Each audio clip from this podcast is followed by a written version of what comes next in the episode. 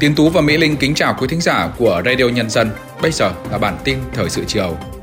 Bản tin chiều nay thứ Bảy ngày mùng 3 tháng 2 sẽ có những nội dung chính sau đây. Chủ tịch nước Võ Văn Thưởng trao huy hiệu 45 năm tuổi Đảng cho Bí thư Thành ủy Thành phố Hồ Chí Minh. Thủ tướng Phạm Minh Chính chủ trì hội nghị triển khai nghị quyết của Quốc hội về thí điểm một số cơ chế chính sách đặc thù phát triển thành phố Hồ Chí Minh. Triển khai thí điểm thu phí không dừng tại sân bay Nội Bài và Tân Sơn Nhất. Israel sắp tấn công nơi trú ẩn cuối cùng của hơn 80% người Gaza. Sau đây là nội dung chi tiết. Sáng nay mùng 3 tháng 2 tại thành phố Hồ Chí Minh, Đảng ủy cơ quan Văn phòng Thành ủy, Đảng bộ khối dân chính Đảng thành phố Hồ Chí Minh tổ chức lễ trao tặng huy hiệu 45 năm tuổi Đảng cho đồng chí Nguyễn Văn Nên, Ủy viên Bộ Chính trị, Bí thư Thành ủy Thành phố Hồ Chí Minh, Chủ tịch nước Võ Văn Thưởng dự và trao huy hiệu Đảng cho đồng chí Nguyễn Văn Nên. Trân trọng trao huy hiệu 45 năm tuổi Đảng và chúc mừng đồng chí Nguyễn Văn Nên, Chủ tịch nước Võ Văn Thưởng khẳng định huy hiệu 45 năm tuổi Đảng thể hiện sự ghi nhận, khẳng định, đánh giá cao của Đảng về quá trình cống hiến, đóng góp to lớn của đồng chí Nguyễn Văn Nên cho sự nghiệp cách mạng của Đảng, của dân tộc. Chủ tịch nước bày tỏ mong muốn đồng chí Nguyễn Văn Nên tiếp tục phát huy ý chí của người cộng sản, đóng góp cho sự phát triển của Đảng, cho thành phố mang tên Bác Hồ kính yêu. Sáng cùng ngày tại thành phố Hồ Chí Minh, Thủ tướng Phạm Minh Chính, trưởng ban chỉ đạo triển khai nghị quyết số 98 của Quốc hội về thí điểm một số cơ chế chính sách đặc thù phát triển thành phố Hồ Chí Minh đã chủ trì hội nghị lần thứ hai của ban chỉ đạo. Phát biểu tại hội nghị, Thủ tướng khẳng định thành phố Hồ Chí Minh có bề dày truyền thống về sự năng động, sáng tạo, tiềm năng khác biệt, cơ hội nổi trội, lợi thế cạnh tranh, không gian phát triển lớn, được cả nước và đối tác quốc tế kỳ vọng, nhưng khung pháp lý, cơ chế chính sách còn hạn hẹp so với vị thế. Do đó, cần có một cơ chế chính sách đặc thù riêng cho thành phố Hồ Chí Minh. Để thực hiện hiệu quả nghị quyết số 98 năm 2023 của Quốc hội, thì suy nghĩ phải chín, tư tưởng phải thông, quyết tâm phải cao, nỗ lực phải lớn, hành động phải quyết liệt thực hiện nhiệm vụ có trọng tâm trọng điểm cần phân tích nguyên nhân khách quan chủ quan bài học kinh nghiệm khắc phục những vướng mắc tồn động trong triển khai nhiệm vụ của ban chỉ đạo 850 trong 6 tháng qua để đề ra phương hướng nhiệm vụ thời gian tới. Trước đó, nhân dịp Tết cổ truyền của dân tộc, Thủ tướng Phạm Minh Chính đã đến dân hương, dân hoa, thăm hỏi, chúc Tết gia đình Chủ tịch Hội đồng Bộ trưởng Phạm Hùng, gia đình Thủ tướng Võ Văn Kiệt, dân hương tưởng nhớ Chủ tịch Hội đồng Bộ trưởng Phạm Hùng, Thủ tướng Võ Văn Kiệt, Thủ tướng Phạm Minh Chính bày tỏ sự kính trọng với Chủ tịch Hội đồng Bộ trưởng Phạm Hùng và Thủ tướng Võ Văn Kiệt trong sự nghiệp xây dựng, bảo vệ và đổi mới đất nước. Thủ tướng Phạm Minh Chính nhấn mạnh, tài năng, đạo đức của các nhà lãnh đạo tiền bối là tấm gương để mọi người noi theo, hết lòng phụng sự Tổ quốc và nhân dân. Bộ Y tế cho biết trong dịp Tết này, ngành y tế sẽ theo dõi, giám sát, phát hiện sớm và xử lý kịp thời triệt để các ổ dịch bệnh truyền nhiễm, không để lây lan bùng phát trong cộng đồng. Cụ thể, ngành y tế sẽ tăng cường kiểm tra giám sát dịch bệnh tại các cửa khẩu để phát hiện sớm, cách ly, xử lý kịp thời những trường hợp nghi ngờ, trường hợp mắc bệnh truyền nhiễm, không để dịch bệnh xâm nhập và lây lan vào nước ta, xây dựng phương án sẵn sàng ứng phó với các tình huống của dịch bệnh. Bộ Văn hóa Thể thao và Du lịch yêu cầu các đơn vị tăng cường tổ chức các hoạt động tuyên truyền về nguồn gốc của lễ hội, di tích và các nhân vật được thờ phụng tôn vinh, về giá trị, ý nghĩa đích thực của nghi lễ truyền thống trong các hoạt động lễ hội. Ban tổ chức lễ hội phải thực hiện nghiêm các quy định của pháp luật nhằm tổ chức lễ hội bảo đảm an ninh trật tự, an toàn, tiết kiệm, phù hợp với nếp sống văn minh, truyền thống văn hóa của dân tộc và phong tục tập quán tốt đẹp của từng địa phương không tổ chức lễ hội tràn lan, gây tốn kém, lãng phí thời gian, tiền bạc của nhân dân, xã hội và nhà nước. Tính đến ngày 1 tháng 2, đã có gần 30 ngân hàng Việt Nam công bố báo cáo tài chính quý tư năm 2023. Trong năm qua, có ít nhất 6 ngân hàng đã có lợi nhuận hơn 20.000 tỷ đồng. Theo đó, Vietcombank vẫn có lợi nhuận dẫn đầu ngành ngân hàng. Năm 2023, lũy kế lợi nhuận trước thuế của Vietcombank đạt hơn 41.200 tỷ đồng, tăng 10% so với năm 2022. Đứng vị trí thứ hai về lợi nhuận chính là ngân hàng BIDV với lợi nhuận trước thuế lũy kế năm 2023 đạt hơn 27.600 tỷ đồng. Vị trí thứ ba và thứ tư đang thuộc về ngân hàng MB và ngân hàng Vietinbank.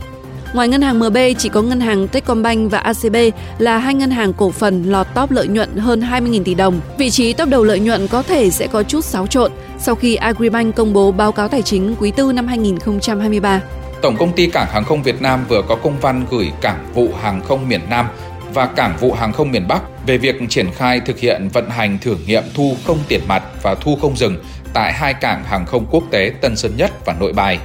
Sân bay quốc tế Tân Sơn Nhất và Nội Bài sẽ triển khai thử nghiệm thu phí không dừng trong giai đoạn cao điểm Tết Nguyên đán từ mùng 6 tháng 2, tức 27 tháng Chạp đến ngày mùng 7 tháng 3.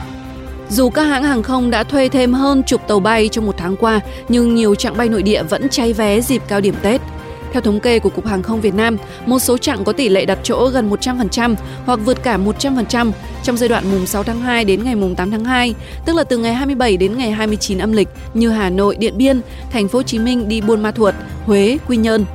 Giai đoạn sau Tết, nhiều đường bay cũng đang có tỷ lệ mua vé trên 100%. Từ sau 4 ngày Tết, riêng chặng Đồng Hới Quảng Bình đến Thành phố Hồ Chí Minh ghi nhận tỷ lệ mua vé lên tới gần 105,7%. Từ hôm nay mùng 3 tháng 2, nút giao Nguyễn Trãi Nguyễn Xiển Hà Nội sẽ được tổ chức lại giao thông sau khi gói thầu số 2 thuộc dự án hệ thống xử lý nước thải Yên Xá hoàn thành thi công và gỡ rào chắn. Cụ thể, các phương tiện lưu thông tuân thủ theo hệ thống biển báo, vạch sơn tổ chức giao thông, sự điều tiết của hệ thống đèn tín hiệu và của người hướng dẫn phân luồng giao thông. Các phương tiện lưu thông theo hướng từ Nguyễn Trãi qua nút giao Nguyễn Trãi Nguyễn Xiển sẽ được phép đi thẳng trên nóc hầm chui Thanh Xuân, tương tự với hướng từ Nguyễn Trãi qua nút giao Nguyễn Trãi Nguyễn Xiển để đi Khuất Duy Tiến và dừng chờ đèn tín hiệu giao thông và lưu thông trên nóc hầm Thanh Xuân.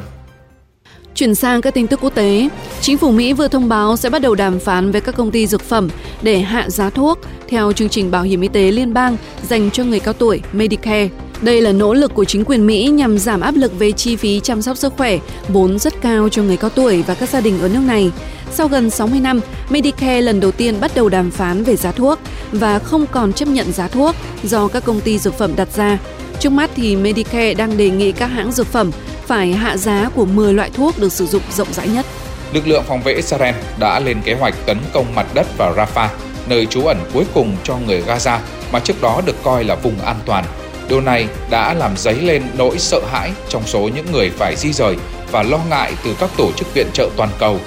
khi nơi cuối cùng được quân đội Israel chỉ định là vùng an toàn ở Gaza đang bị đe dọa. Hiện nay khoảng 1,9 triệu trong số 2,3 triệu người của Gaza đã bị dồn vào Rafah gần biên giới với Ai Cập. Họ ở trong các tòa nhà dân cư hoặc ngủ trên đường phố mà không được bảo vệ hoặc có cơ sở hạ tầng cơ bản. Theo Liên Hợp Quốc, có thể phải mất tới nhiều thập kỷ để Gaza khôi phục lại mức tổng sản phẩm quốc nội GDP trước cuộc xung đột. Liên Hợp Quốc cũng nhận định nhu cầu tài chính cần thiết để tái thiết khu vực này sau cuộc xung đột hiện tại cao hơn đáng kể so với sau cuộc xung đột năm 2014. Nền kinh tế của Gaza đã rơi vào tình trạng hỗn loạn ngay cả trước khi xảy ra xung đột do lệnh phong tỏa kinh tế của Israel. Nền kinh tế của khu vực này giảm 4,5% trong 3 quý đầu năm 2023. 2 phần 3 dân số tại đây sống trong nghèo đói và 45% lực lượng lao động thất nghiệp trước cuộc xung đột. Tổng thống Iran cho biết nước này sẽ không bắt đầu chiến tranh, nhưng sẽ phản ứng mạnh mẽ nếu bị bắt nạt. Tuyên bố này được đưa ra sau khi Mỹ phê duyệt kế hoạch tấn công các cơ sở của Iran ở Iraq và Syria. Theo Tổng thống Iran, sức mạnh quân sự của Cộng hòa Hồi giáo Iran trong khu vực không phải và chưa bao giờ là mối đe dọa đối với bất kỳ quốc gia nào. Thay vào đó, sức mạnh quân sự này để bảo đảm an ninh, các quốc gia trong khu vực có thể dựa vào đó. Tính đến đầu tháng 2 năm 2024, đã có 45 công ty và tổ chức tại Đức thử nghiệm chế độ tuần làm việc 4 ngày một tuần trong 6 tháng. Với chế độ làm việc này, người lao động vẫn được nhận đầy đủ tiền lương. Những người ủng hộ cho rằng tuần làm việc 4 ngày sẽ giúp tăng năng suất của người lao động và do đó giúp giảm bớt tình trạng thiếu lao động có tay nghề của nước này. Trước đó thì Anh và Nam Phi, Australia, Ireland và Mỹ đều đã thử nghiệm tương tự. Kính thực tế ảo Vision Pro, sản phẩm mới đầu tiên của Apple sau 7 năm đã chính thức lên kệ tại tất cả các cửa hàng Apple Store tại Mỹ và trên trang web của Apple Mỹ. Kính Vision Pro được tích hợp cả khả năng hiển thị thực tế ảo và thực tế tăng cường, cho phép người dùng có thể vừa tương tác với thế giới ảo, vừa hòa nhập với thế giới thực tùy theo nhu cầu. Vision Pro sẽ có giá bán khởi điểm là 3.499 đô la Mỹ, tương đương với 85,3 triệu đồng cho phiên bản 256 GB. Chuyển sang những thông tin văn hóa giải trí cuối tuần. Thông tin từ quận ủy Tây Hồ cho biết, chào đón Xuân Giáp Thìn, Ủy ban nhân dân quận Tây Hồ sẽ tổ chức màn trình diễn ánh sáng nghệ thuật bằng 2024 thiết bị bay không người lái drones mang tên gọi Lễ hội ánh sáng nghệ thuật Hà Nội rực rỡ thăng long với chủ đề Một ngày kinh đô, ngàn năm lịch sử. Lễ hội ánh sáng sẽ chính thức diễn ra vào 23 giờ 30 phút ngày mùng 9 tháng 2 đêm giao thừa tại khu vực ngã ba Văn Cao Hồ Tây Hà Nội. Đây là màn trình diễn drones với số lượng nhiều kỷ lục tại khu vực Đông Nam Á, đồng thời cũng kết hợp với âm nhạc được sáng tác riêng, hệ thống âm thanh và màn hình tường thuật trực tiếp được lắp đặt xung quanh khu vực Hồ Tây, hứa hẹn sẽ là một màn siêu trình diễn hoành tráng, mãn nhãn chưa từng có dành cho người dân thủ đô và du khách trong dịp Tết Nguyên đán 2024. Các di tích thuộc quần thể di tích Cố đô Huế sẽ mở cửa miễn phí phục vụ khách tham quan trong 3 ngày mùng 1, mùng 2 và mùng 3 Tết. Cụ thể tại Đại nội Huế, ngoài việc mở cửa miễn phí trong 3 ngày Tết cổ truyền dân tộc, đây còn là điểm kết hợp tổ chức các hoạt động văn hóa văn nghệ và các trò chơi dân gian khác tại quảng trường Ngọ Môn để thu hút người dân trong vùng và du khách đến tham quan. Chủ trương miễn vé tham quan di tích của tỉnh Thừa Thiên Huế trong các ngày Tết âm lịch đã nhận được sự đồng thuận và phấn khởi từ phía người dân và được tiếp tục duy trì hàng năm. Giữa bộn bề công việc Giữa những áp lực của cuộc sống Đôi khi chúng ta bỏ lỡ những dòng thông tin hữu ích trong ngày Hãy để Radio Nhân dân giúp bạn tiếp cận với những thông tin để mỗi phút chúng ta không bỏ qua bất cứ một thông tin quý giá nào. Bật Radio Nhân dân vào mỗi buổi sáng và chiều trên các nền tảng số hiện đại nhất để cập nhật những tin tức chính xác và hữu ích. Radio, Radio Nhân dân đồng, đồng hành cùng bạn, dù bạn ở đâu. Thưa quý thính giả, một mùa xuân mới đang về trên khắp núi rừng Tây Bắc. Xuân năm nay, bản làng Điện Biên như khoác lên một diện mạo mới bởi sự xuất hiện của 5.000 ngôi nhà mới. Đó là những ngôi nhà được xây dựng nên bằng tình đoàn kết, sự sẻ chia, đúng như truyền thống lá lành đùm lá rách, lá rách ít, đùm lá rách nhiều của dân tộc Việt Nam. Tranh thủ thời tiết khô giáo, anh Lò Văn Hiền cùng vợ chị Quang Thị Thi hoàn thiện nốt công trình phụ để chuẩn bị đón Tết. Gia đình là hộ nghèo tại huyện Điện Biên Đông, tỉnh Điện Biên. Bản thân anh bệnh tật, nguồn thu nhập của gia đình chủ yếu đến từ người vợ đi làm nông, làm thuê. Được hỗ trợ xây ngôi nhà mới khang trang, gia đình anh chị không còn thấp thỏm lo âu mỗi khi trời mưa gió và thêm niềm động viên lớn lao để đón một mùa xuân mới ấm áp hơn. Anh chị phấn khởi cho biết. Cảm thấy rất sung sướng bởi vì được cái nhà căn nhà khang trang là rất vui mừng ạ. Tết này các con sẽ liệt nghỉ Tết về nhà sẽ thấy căn nhà mới này cũng các con sẽ vui cả nhà cùng ăn Tết vui vẻ. Những ngày giáp Tết Nguyên đán là những ngày tràn ngập niềm vui đối với gia đình anh Tòng Văn Bánh tại xã Na Son, huyện Điện Biên Đông. Với ngôi nhà kiên cố vừa được hoàn thành, Tết năm nay anh cũng không ngại lên rừng kiếm cành đào về để trang hoàng nhà cửa đón Tết. Sẽ là một cái Tết với niềm hạnh phúc tràn ngập trong ngôi nhà phải có nhà mới rồi thì từ nay trở đi chúng tôi sẽ cố gắng phấn đấu này quyết tâm làm ăn cho nó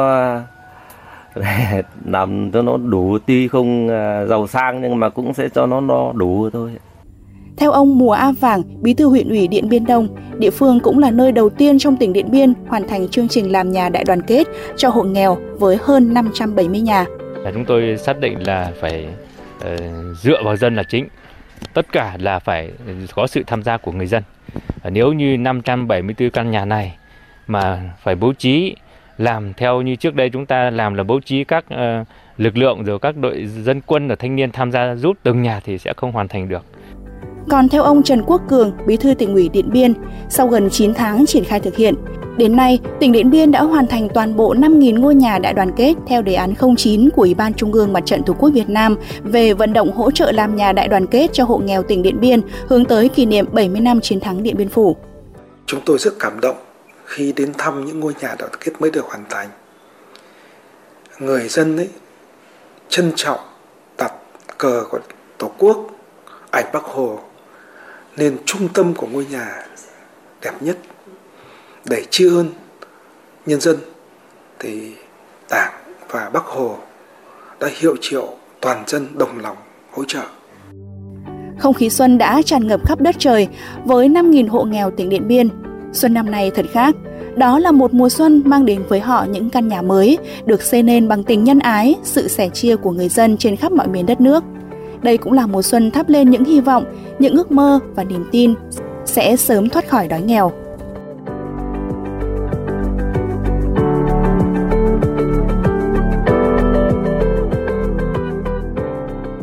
Ghi nhận vừa rồi đã kết thúc bản tin thời sự chiều nay của Radio Nhân dân. Xin kính chào tạm biệt và hẹn gặp lại quý thính giả trong các bản tin tiếp theo.